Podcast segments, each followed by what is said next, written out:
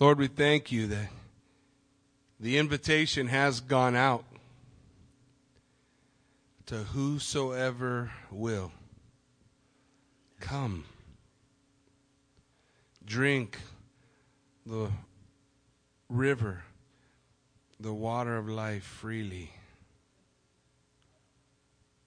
Father, we look to you, God, to anoint this time with your presence. Lord, we look to you to anoint this time through your Spirit. God, we pray that you would be glorified and magnified in this place. We seek to honor you. We seek to, to love you. We seek to just be open, Lord Jesus, to the ministry of your Spirit in our life.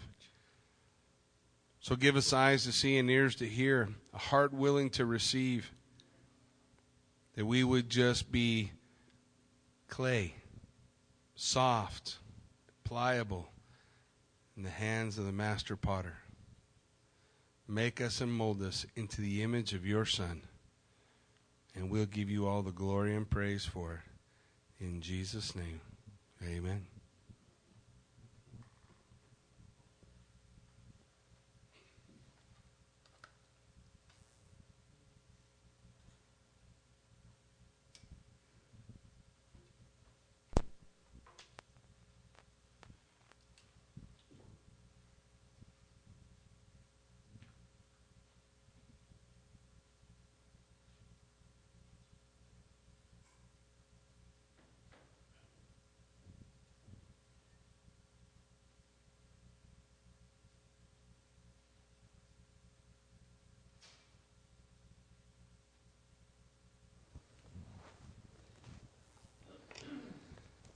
So, how many of us tonight are already aware that there are times God calls us to go through hard things?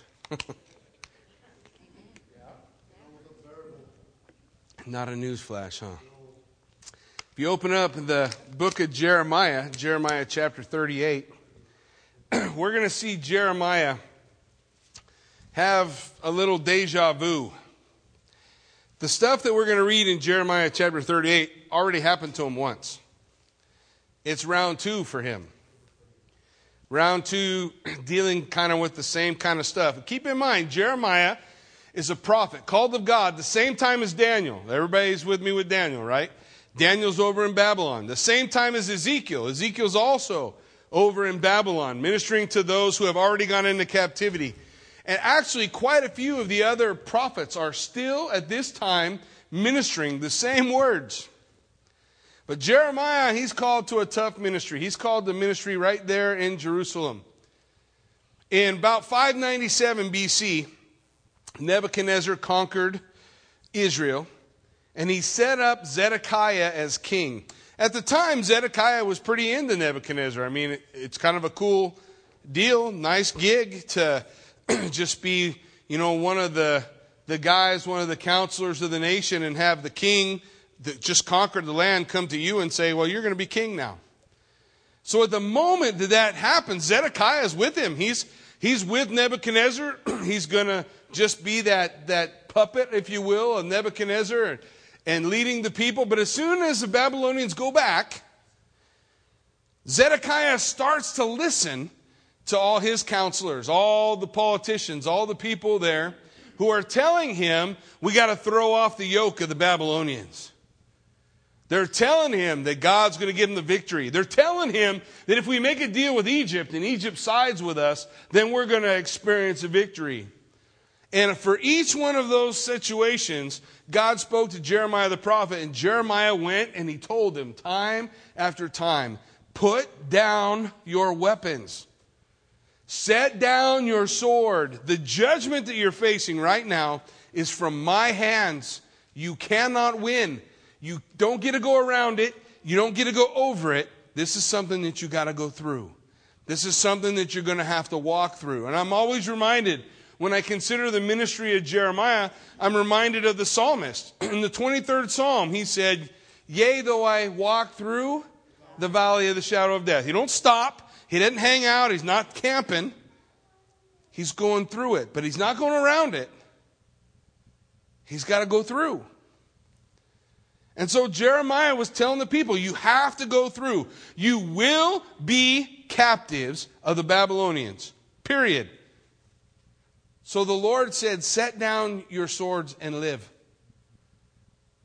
Stop fighting and get married and have children, raise a family, build a home, make a life.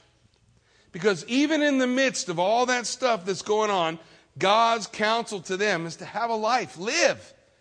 Live. Zedekiah is okay with that until he starts listening to all the politicians. And he starts listening to all their advice. And the next thing you know, he has begun a revolt, and Nebuchadnezzar is coming back. Now, Nebuchadnezzar lines up his armies out there, and Jeremiah comes and he says, Guys, you're going to lose, you're going to lose.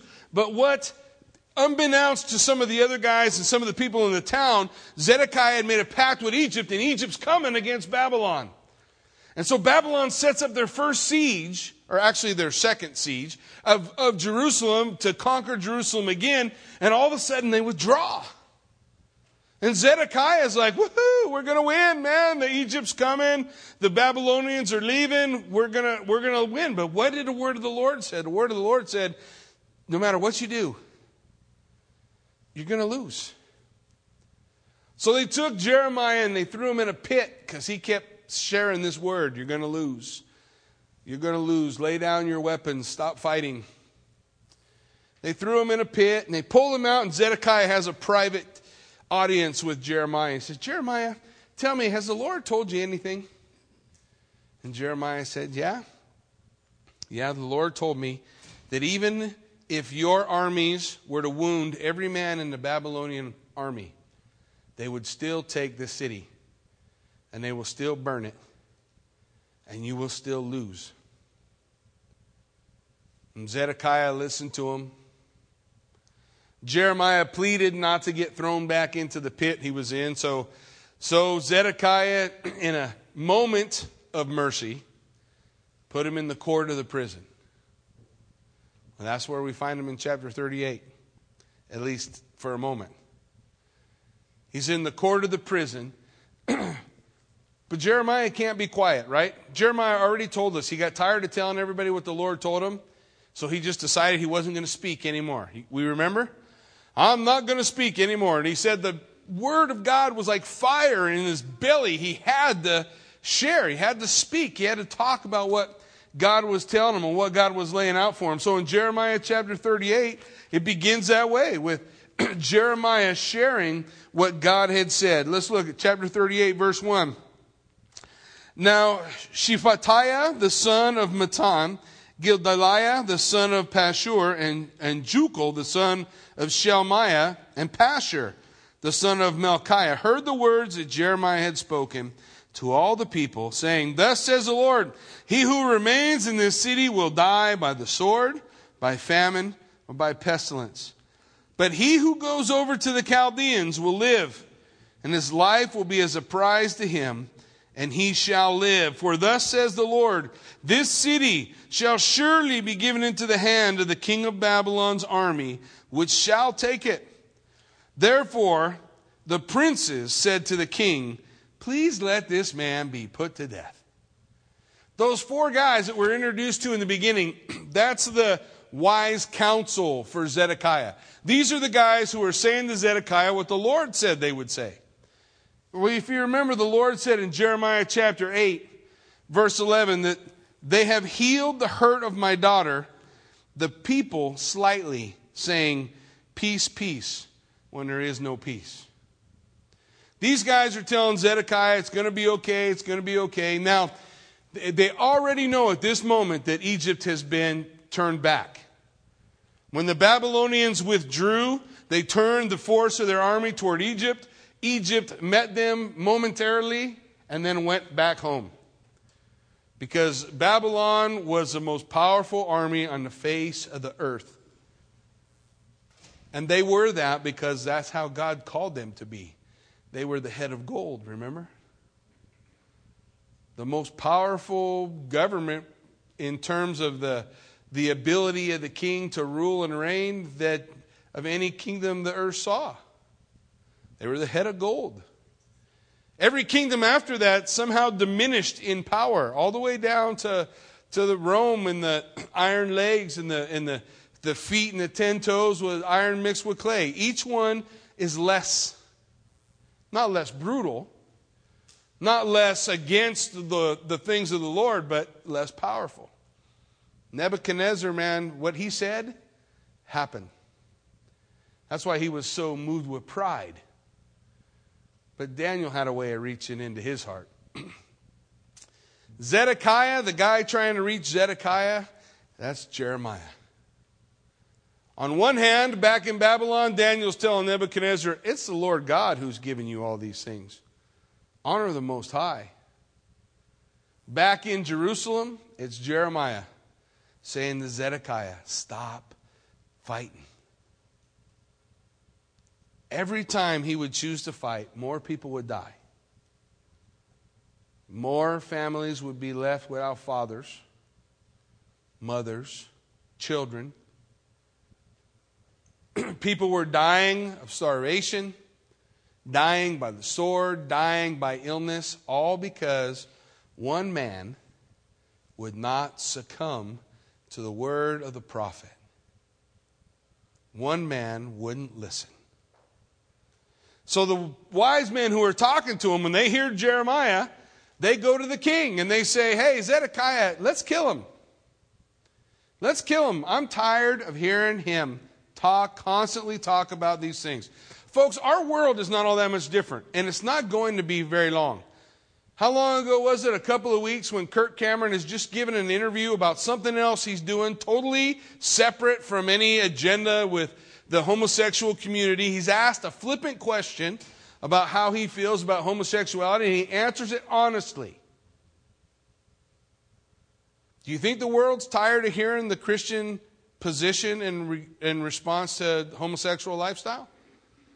Do you think the world's tired of hearing the Christian position in, in accordance with abortion? Do you think the world's tired of hearing the Word of God and what God's Word teaches in terms of how to be righteous and how to be obedient to what His Word calls us to be? Jesus said it would be that way. They don't want to hear anymore. And it's going to grow, just like for Jeremiah, it's going to grow more and more hostile. You want to know what it will be like? Look at France. Look at England. Post Christian nations. One time they were responsible for huge revivals. Look at Germany. Look at the work of God that happened in these, in these countries that today virtually silent. Though God always has a remnant, it's quiet. It's quiet because God's people are either silenced, left, or turn their back on faith. Here comes the persecution to Jeremiah. What's he going to do? They say, Please let this man be put to death. For thus he weakens the hands of the men of war who remain in the city. I don't want you to lose sight of that. People were listening to what Jeremiah said. Jeremiah said, If you stay, you'll die. If you go over to the Babylonians, you'll live. And the people were leaving. Guys in the army were laying down their sword and going. There is a time to be obedient to the word of God and disobedient to the people who rule over you. There is a time. Jeremiah said, Those who go. So these guys say, Oh, the, the army that's left to us, man, they're, they're getting weak. They don't want to fight no more because they keep hearing the, pro, they keep hearing the prophet say the word of God and they don't like it. It robs them of their ability to be in rebellion against him. So they want to silence the prophet. Well, which of the prophets didn't they want to silence? They want to silence the prophet. You see, they, they want a God of mercy, but they don't want a God of justice. They want a father who loves them. They don't want a father who disciplines.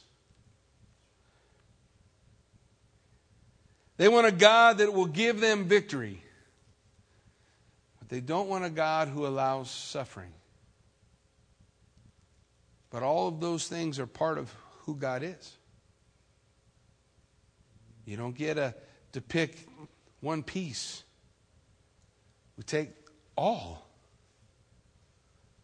But you see, what they've done is broken the commandments. And the commandments didn't the, didn't, in the Ten Commandments, didn't the Lord say, Thou shalt make no graven images? They've made God in their own image. Or maybe they didn't build a statue, but they took the image of God and they corrupted it. And they made him weak and they made him bend to their will rather than bending their knee to him. The scripture declares to us, and we studied in Matthew last week, that the stones which the builders had rejected had become the chief of the corner. Everybody remember? And there's two things that will happen on that stone. One, you will fall on it and be broken. Two, it will fall on you and crush you to powder. Do you remember the end of Jeremiah's dream? Or not Jeremiah, sorry, uh, Nebuchadnezzar's dream? The statue, head of gold, chest of silver, uh, waist, thighs of bronze, legs of iron, feet with iron mixed with clay. Remember how it ended? A stone, not cut with hands, from the heavens, smashes this statue, grinds it to powder, and then grows until it becomes, it fills the whole earth. The stone which the builders have rejected has become the chief of the corner. It's Jesus Christ. Either will fall on him and be broken, or he will crush to powder. He will grind. Well, here as we, we look at the scriptures, they've taken this God, they've taken him and, and they've con- contorted him into an image that they like, doing the things that they want, bringing them peace and giving them victory and, and all those things, but never having to deal with their sin. And so, listen, he said, The hands of all the people are also weakened by speaking such words to them. Listen to this, the last part of verse 4 For this man does not seek the welfare of the people, but their harm. Is that true? Man, he's the only one who cares about the people. The king only cares about whether or not everybody respects him, about whether or not the, the people who are in the know, you know, are on his side, all his advisors. That's what they, they care about. They don't care about the people. Do you really think, as we climb up the, the, the ranks of politics today, that, that the politicians care about the people? Hey, town politics, maybe it's different. But I don't know about I don't know about our senators and congressmen if they're thinking about us or, or about reelection. I don't know about uh, the president. I don't know. I don't know about those who do they care about the people? But God does. God cares about the people. He cares that the people would live, doesn't he? When he took the children of Israel and he, brought them to the valley of decision and he shouted the curses uh, on one side and the blessings on the other, and the people stood in the middle, and the Lord said to them, I've set before you life and death.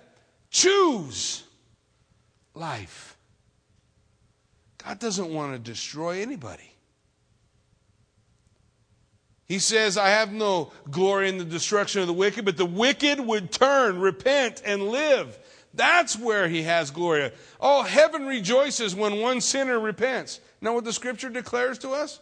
They don't all glory when one is destroyed, when somebody finally gets what they deserve.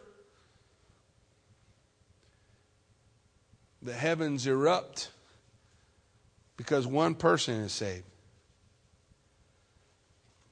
Jeremiah cares about the people. That's why he's telling them, stop fighting. It's okay to say that. I feel that way. You want to know the God's honest truth? I'm a Marine through and through, but I'm sick of watching people die for nothing. For some politician somewhere, for I don't I don't know I've lost sight of what the fight is for. Once upon a time, I was there. I don't get it. I don't get I don't get why we, we send them to just be sacrificed. For who? For what? I lost sight of the, the purpose in all that. It's okay to say, bring the boys home. Who says they got to die? Lay down. We have we learned what does history teach us? History teaches us that man does not learn from history. Are we the first people ever to be in Afghanistan and fight against the Afghanis? No, in the 80s Russia was doing it. And the people we're fighting now, we gave the weapons they shoot us with. Because we were supporting them when they were fighting the Russians, but now that we're there, now we're fighting them. Did the Russians fare any better than us? No. Stop fighting. That's what Jeremiah was saying. Stop fighting. It's nothing to be won there. Nothing to be won. So Jeremiah is called to put down their weapons. The peoples declare, He doesn't seek our welfare. He's not a patriot, he's a traitor. I mean, isn't that what they would say if, if any of us was to rise up and say, surrender? Surrender? Oh, we can't surrender. You die, fight to the last man. That's not what God was telling them.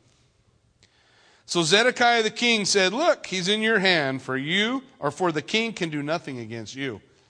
Wow, he's powerful, right? Makes all the decisions. So here's Zedekiah facing these four guys, and he does a Pilate. I wash my hands, you see to it. In essence, that's the same thing he's saying to these guys in regard to, to Jeremiah. So they took Jeremiah and cast him into the dungeon of Malchiah, the king's son, which was in the court of the prison. They let Jeremiah down with ropes in the dungeon. There was no water but mire. So Jeremiah sank in the mire. They put him in a hole full of mud. You always wondered, huh? Mama used to say, Your room looks like a pigsty, is full of muck and mire. I'm not sure why muck and mire go together, but they must be similar. So I imagine he's sunk in the muck and mire. No water, no food, in a pit full of mud. Because as we've been studying on Sunday morning, this is how the nation treated the servants of God who brought the Word of God to the people, who brought the invitation to the wedding, who came and, and wanted to share with them the love of God and how to get on track with the Lord and, and find yourself in His blessing. This is what they did to him. These are the kind of things that occurred. But the psalmist would write in, in Psalm 69, if you guys want to just jaunt over there with me, all of God's people prophet, priest, or king at one time or another, they've dealt with these same things the, the being lowered down in the muck and the mire, the garbage going on around them. Listen to what David wrote in, in Psalm 69, verse 1 and 2 first. Save me, O God, for the waters have come up to my neck. Pastor Gerald used to tell us when, when Cindy died, it was kind of a hard time. I know you guys all can relate to for when Brent passed. And uh, when Cindy died, he used to say he felt like he was at the ocean, and he'd look out into the ocean, and he, a huge tidal wave was coming, and he would say, "This is the one. It's finally going to take me out. Finally, I'm finally going to be drowned by this wave." And he said the wave would hit, and there'd be all this chaos and confusion and craziness, you know, tumbling, not knowing whether to swim up or down. And the next thing you know, it'd pop up. Pretty soon he'd be able to stand again there in his waist, and he'd look out. I see another wave coming. Sometimes that's how it is. Sometimes that's how it is. That the, isn't that listen to what the psalmist said in verse 1 and 2. Save me, O God, for the waters have come up to my neck. I sink in deep mire. There's no standing. I've come into deep waters where floods overflow me. I mean, isn't that what he's saying? Isn't the psalmist saying, I've been there? I understand what it's like. I'm weary with my crying. My throat is dry. My eyes fail while I wait for my God looking for the deliverance, but there's another wave coming. Those who hate me without a cause are more than the hair of my head. They are mighty who would destroy me. Being my enemies wrongfully, though I have stolen nothing, I still must restore it. He's like, I'm wrong and they're right. Everything I do. I don't understand. But then you come to verse 5. Oh God, you know my foolishness. My sin is not hidden from you. Let not those who wait for you, O Lord of hosts, be ashamed because of me. Let not those who seek you be confounded because of me, O God of Israel. Man, he's like, I, I remember when Cindy was, was first diagnosed with cancer, one of the first things she said was, I want to be a good witness. That's what the psalmist is saying. Lord, don't let him be confounded because of me. He's despairing. He's crying out to God, but he wants to be a good example. He wants to come up and face the next wave with the strength of God.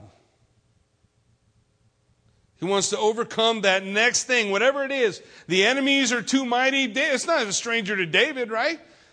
He fought Goliath. He faced enemies that were too mighty for him so will every one of us. So will we all. David's call is, Lord, let me, I don't want to drown in the water. Let me be that good witness. Because of your sake, I have borne reproach. Shame has covered my face. He's saying, listen, because of my witness with you, because I love you, they hate me. Isn't that what Jesus said it was going to be? But that's what he's saying because I love you, they hate me. I became or I become a stranger to my brothers and an alien to my mother's children. Jesus said, unless you love me and hate your mother and father and, and all those other members of your family, you have no part in the kingdom of heaven. He's not talking about us hating them. He's talking about our love for Christ being that thing which separates us. That's it.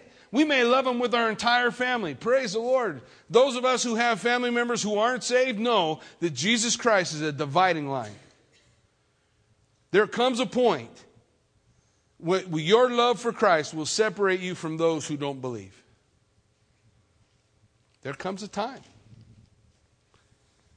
Jesus said, Think I, I didn't come to bring peace, but a sword.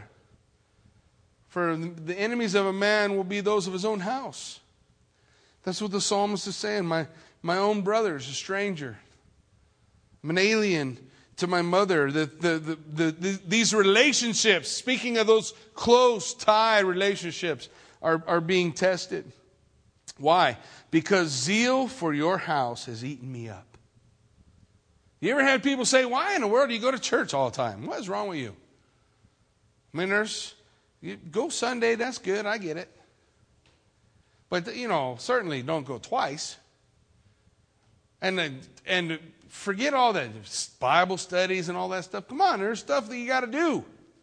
The psalmist said, Zeal for your house has eaten me up. A desire to be wherever God's presence was. That's why we gather, because we want to be where God's presence is. God's presence can be a lot of places, but it's really easy for God's presence to be here. It's hard for God's presence to be on the golf course. Why? Because He can be there all the way up to my first drive. And then the devil comes. my attitude goes south. And no, man, I want to be, I come here among the brethren and we gather together and we sing praises and we lift our arms. Don't you feel the presence of God? Feel the presence of God in our praises, feel the presence of God in our midst. Zeal for your house is eating me up. and the reproaches of those who reproach you fall on me. Folks, that's a good place to be. In the muck and the mire. Jesus said, A servant is not greater than his master. They hated me, they'll hate you. It's okay. It's okay.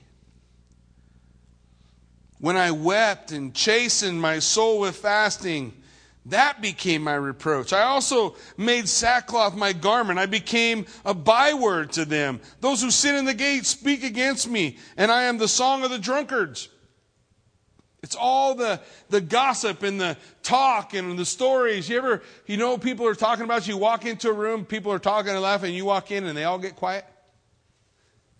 I don't want to burst your bubble, but you were the butt of whatever the joke was. The drunkards are singing songs about you. Doesn't matter. Just stuff. But as for me, my prayer is to you. O Lord, in the acceptable time, O God, in the multitude of your mercy, hear me in the truth of your salvation. And listen to verse 14 Deliver me out of the mire, and let me not sink let me be delivered from those who hate me and out of the deep water. Let not the flood water overflow me, nor let the deep swallow me up. And let not the pit shut its mouth on me. Do you hear the, the psalmist, like Jeremiah, is just calling out to God to make me strong enough to bear the burden that you've called me to bear, to bear my cross, to, enter into the fellowship of suffering with Jesus Christ. Because it's, it's a necessary part of the life of the believer. For we are made mature in the furnace of affliction. It's how we work. It's okay. It's not pleasant. It's not easy. But it's good. It's good, even being up to your neck in the mire. Well, listen, they sink Jeremiah down in, it says in verse 7, we're introduced to the hero of the story in chapter 38. Now, Ebed Melech, the Ethiopian, one of the eunuchs, one of the eunuchs who was in the king's house, heard what they had done, that they put Jeremiah in the dungeon. When the king was sitting at the gate of Benjamin, Ebed Melech went out to the king's house and spoke to the king. Well, sometimes we can just gloss over stuff like this. So, Ebed Melech may not be this guy's name. Ebed Melech means the servant of the king. He's an Ethiopian, he's a Cushite, he's a Gentile, he's a eunuch. He could never enter into the house of God or enter into worship because He's a eunuch. He's not able to, to enter in. He's not perfect. He has a blemish. The reality is we all have blemishes, but, but most of us won't recognize that. He can't enter in, he can't do those things, but he's heard the word of Jeremiah the prophet, and all he is is a slave. Just a slave. He has no position, no authority, nothing special. Life is hard everywhere. The people are starving right and left. The, the siege is causing all kind of problems. He easily could have said, I got my own problems to deal with. I got my own problems. But he heard Jeremiah was put in a dungeon. And he went to the king. To me, this is every bit as exciting a story as the story of Esther going before the king. He could have went before the king. He's a slave. What right does he have to talk to the king? The king could easily have said, off with your head. Who are you? But he feels the call, the pull of God directing him, and he steps out and he's obedient to that call, and he seeks the king, and he's going to tell the king what for. He spoke to the king in verse 9. It says, My lord the king, these men have done evil in all that they have done to Jeremiah the prophet, whom they have cast into the dungeon. He's likely to die from hunger in the place where he is, for there is no more bread in the city. This slave goes in in Jeremiah's behalf. And when I think about that, I think about Jesus. Who was going the bath for him? Who were the last ones to leave the cross? Them women, especially I think of Mary Magdalene, that sinner, that harlot, that one that they Jesus should have known what kind of person she was and never let her touch him. But there she was. Couldn't do nothing else. She didn't leave his side. Jesus said to the Pharisees, Surely tax collectors and harlots will enter into the kingdom of heaven before you. Just like here, Jeremiah thrown in. Is it, is it the, the wealthy, the rich, the good, the people everybody look up to that come to his aid? No, it's a slave, eunuch, and nobody cares about. Has no value other than the price of a slave. And he comes and speaks to the king, and the king listens to him. The king listens to him. Unreal. The king commanded Ebed Melech, the Ethiopian, saying, Take from here 30 men and lift Jeremiah the prophet out of the dungeon before he dies. Well, we don't know how long he's down there. We don't know. What we do know is when Ebed Melech went to the king, he said he could die. And the idea behind what he's saying is, you know, any time. So, how long he spent down in the muck and the mire, we don't know. In the dark, looking up, looking for the deliverance of God, just like the psalmist said. I'm looking for him. I'm looking to see him, his deliverance. But sometimes God, the deliverance doesn't come to deliver you from, but to deliver you through. Sometimes He's going to deliver you through. That means He'll give you enough strength to take the next step, enough strength to get up one more morning, enough strength to see the salvation of your God, and for the muscles of your back to grow stronger, and the muscles of your prayer life to take root, and your spirit to rise above. Well, God is able. God is able to do abundantly above. Well, they take 30 men. You ever try to pull a man up to his neck out of the mud? I got a truck stuck up to the neck in the mud. And I there was one man pull it out. Jason. I don't know if that counts as one man or several. He's on all four, just digging my truck out of the mud. I stood there watching, being yelled at for my wife because I wasn't supposed to go in the mud in the first place. I don't think that was fire. I, that was muck. That was muck.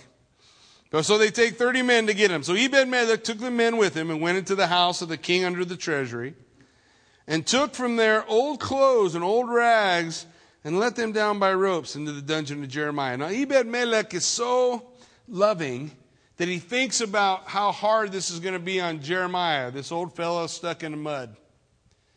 So he goes and gathers up a bunch of rags and he lowers them down to him. And Ebed Melech the Ethiopian said to Jeremiah, Please put these old clothes and rags under your armpits, under the ropes. So Jeremiah did it. You just see the love and care, the grace of Ebed Melech. He, he thinks about all these things. I might have been so excited to go get him, I wouldn't even have thought about the ropes tearing him apart as they're trying to pull him out of the mud. But Ebed Melech did.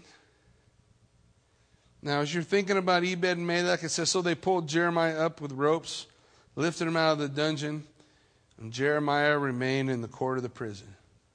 You've just about read everything there is to read about Ebed Melech.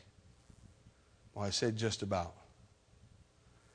Chapter 39, if you just look over on the next page, chapter 39 at verse 15, listen to this. Meanwhile, the word of the Lord had come to Jeremiah while he was shut up in the court of the prison, saying, Go and speak to Ebed Melech the Ethiopian, saying, Thus says the Lord of hosts, the God of Israel Behold, I will bring my words upon this city for adversity and not for good, and they shall be performed in, the, in the, that day before you. He's saying, You're going to see all the things I said are going to happen, are going to happen. But I will deliver you in that day, said the Lord. And you will not be given into the hand of the men of whom you are afraid. For I will surely deliver you, and you will not fall by the sword, but your life will be as a prize to you, because you put your trust in me. I love that. I love that Ebed Melech, anything could have happened to him, but he puts his trust in the Lord. He goes and he does the thing. The scripture says God will not be a debtor to no man. God's going to save him just like he saves Jeremiah. And he's not going to turn him over to people he's afraid of. And he's going to keep him because he trusts in the Lord. The Bible says that God is immutable. That means he does not change. If God honors Ebed Melech for trusting in him, will he honor you less if you trust in him? Will he honor you less if you believe him more than you believe the counselors that come? Will he honor you less than him? I won't turn you over to those who you're afraid of. I will deliver you. Man, I love that God does that for Ebed Melech. Well, Zedekiah is not quite done with Jeremiah. He's about to be, though. He only has about a chapter and a half left. Zedekiah the king sent and had Jeremiah the prophet brought to him in the third entrance of the house of the Lord. And the king said to Jeremiah, I want to ask you something. Hide nothing from me. Now, I would be uh, disinclined to acquiesce. I like that phrase. I learned it in Pirates of the Caribbean. Don't tell nobody. But I would not want to do what he asked. I'd like to say, no, I'm not going to do what you want me to do. And I'd like to say it that way one day. I'm disinclined to acquiesce. But, anyways, well, I don't know if that I'll get to. We'll see.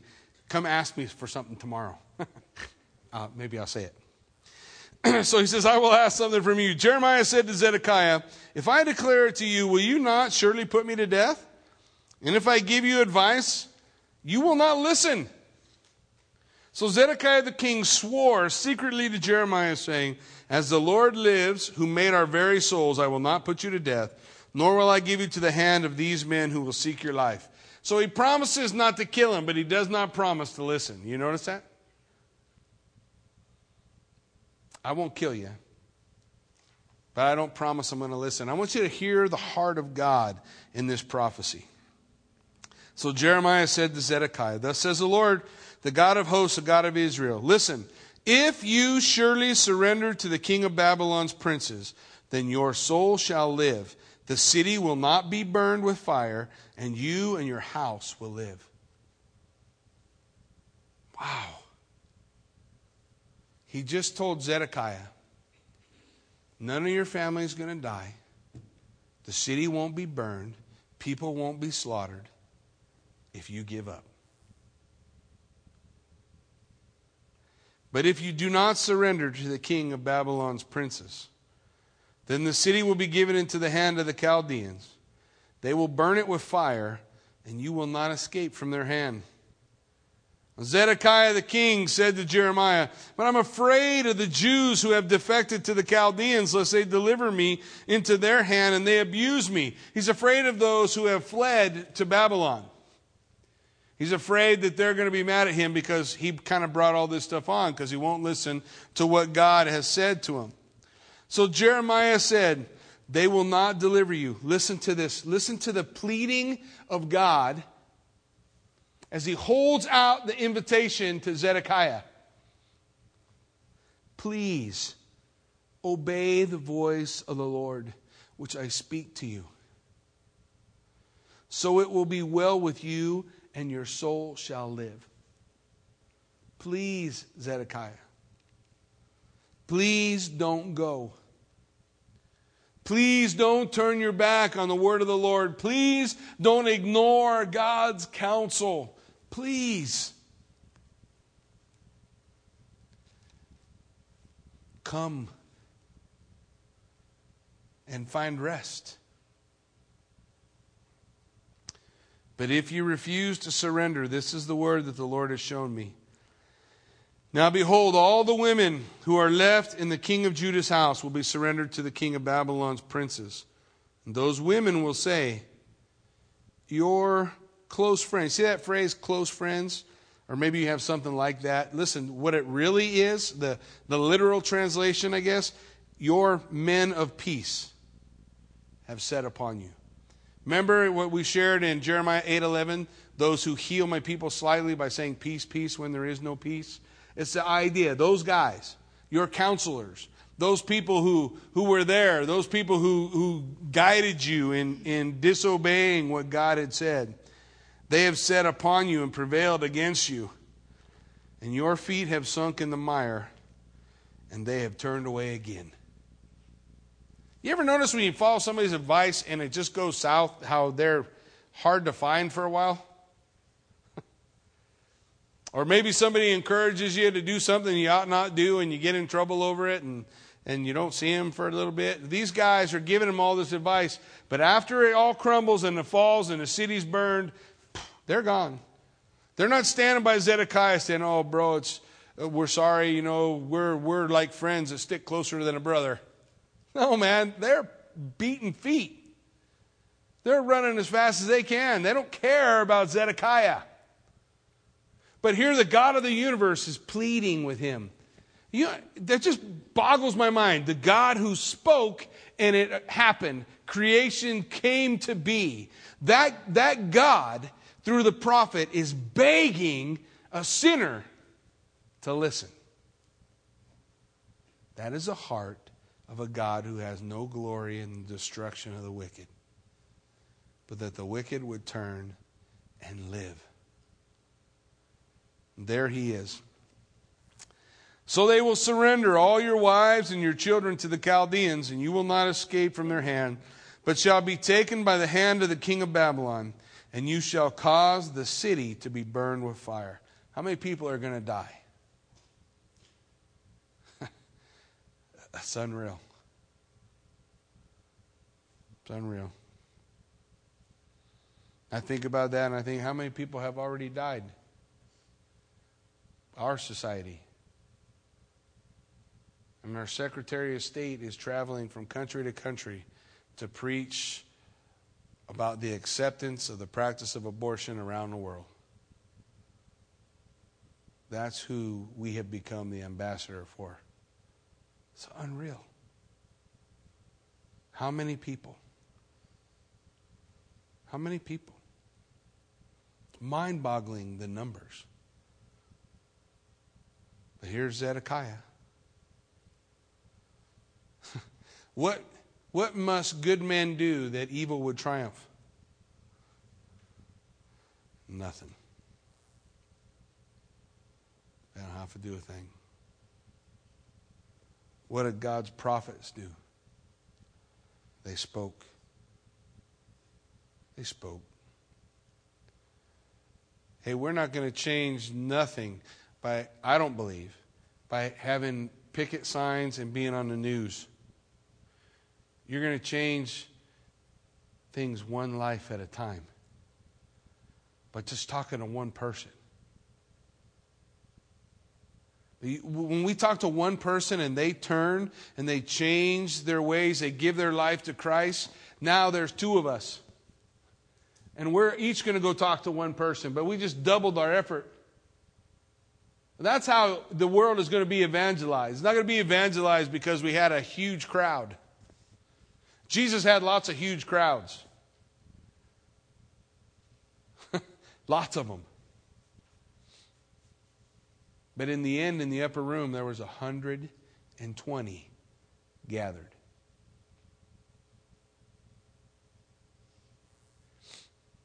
One life at a time. Jeremiah, did, he didn't have a, a, a website. He didn't have some movie or he just talked to people that walked by. He didn't even have loudspeaker. He just spoke one life at a time. It's always been God's way. Well, Scripture says, and Zedekiah said to Jeremiah, Let no one know of these words, and you will not die. So he's already going back on his word. Okay, Jeremiah, I promise if you tell me I won't. Okay, but if you tell anybody what you said to me, then I'm going to kill you. Knuckleheads are always knuckleheads, no matter what you do. so, if the princes hear that I have talked with you, and they come to you and say, Declare to us now what you said to the king, and also what the king said to you, do not hide it from us, and we will put you, or we will not put you to death. Thus you will say to them, I presented my request to the king that he would not make me return to Jonathan's house to die there. And all the princes came to Jeremiah and asked him, and he told them according to all these words. Yeah, he lied.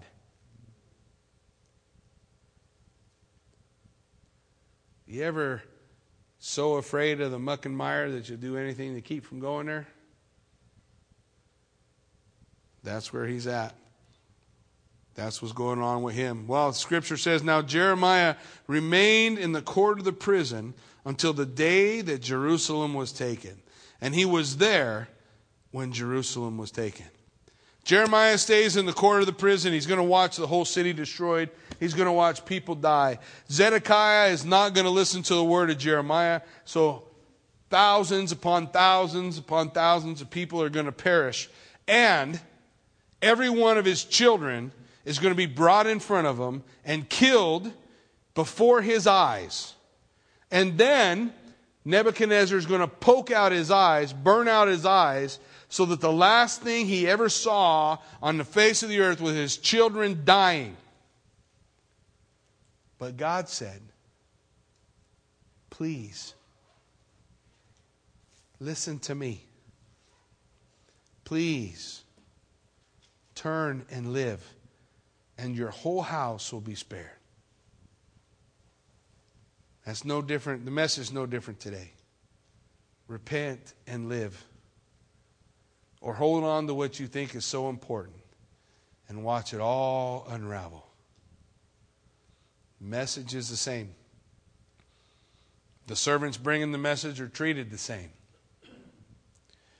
And the phrase that Jesus left us with this morning is still true, right? Many are called, few are chosen.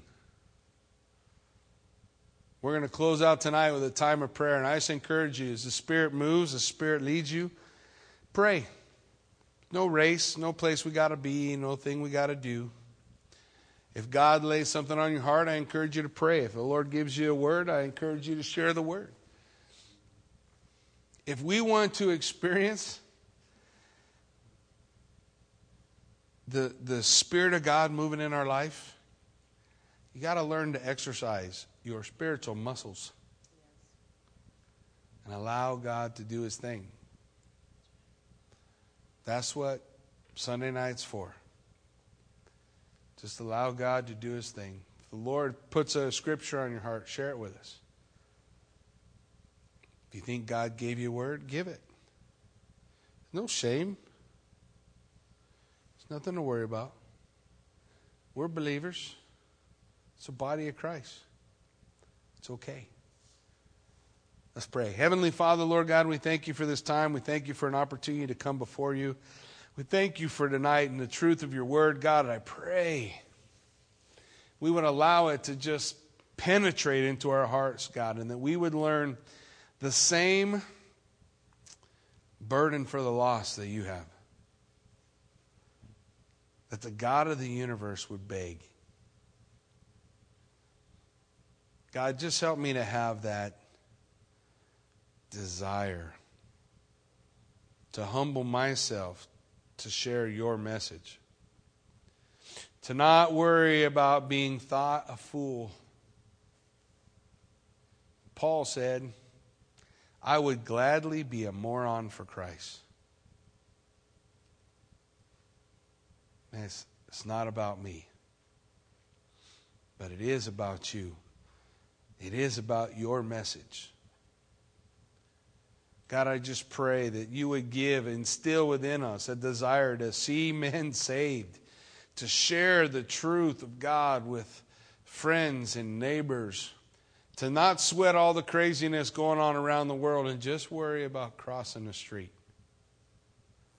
Just worry about talking to the guy pumping gas across from us. Just looking for an opportunity to show I am not ashamed of the gospel of Christ. Lord, I pray that you would just pour out your spirit. People come to Buhl and the area here in southern Idaho and, and they say, oh, Mormons everywhere. Man, there's lost people everywhere.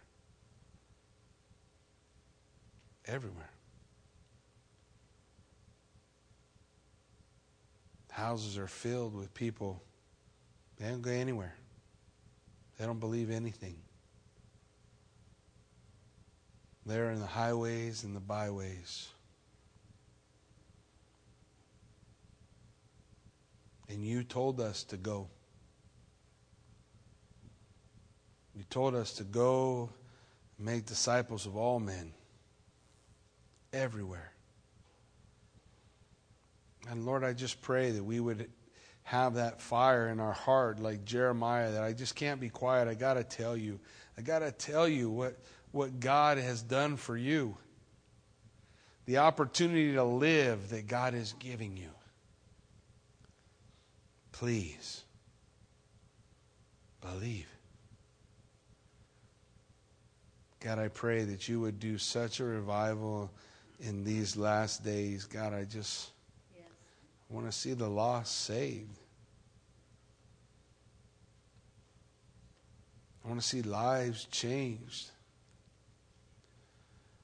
But it's not, it's going to happen one on one me, you, we, brothers and sisters, just talking, just sharing the truth of God's Word. Lord, just do a work. Change our neighborhoods, change our towns, change our communities. Pour out your Spirit in such a way, Lord, that we can't believe it. I know you want to. I know you're willing. Make us willing to be your hands and feet. We thank you for the opportunities.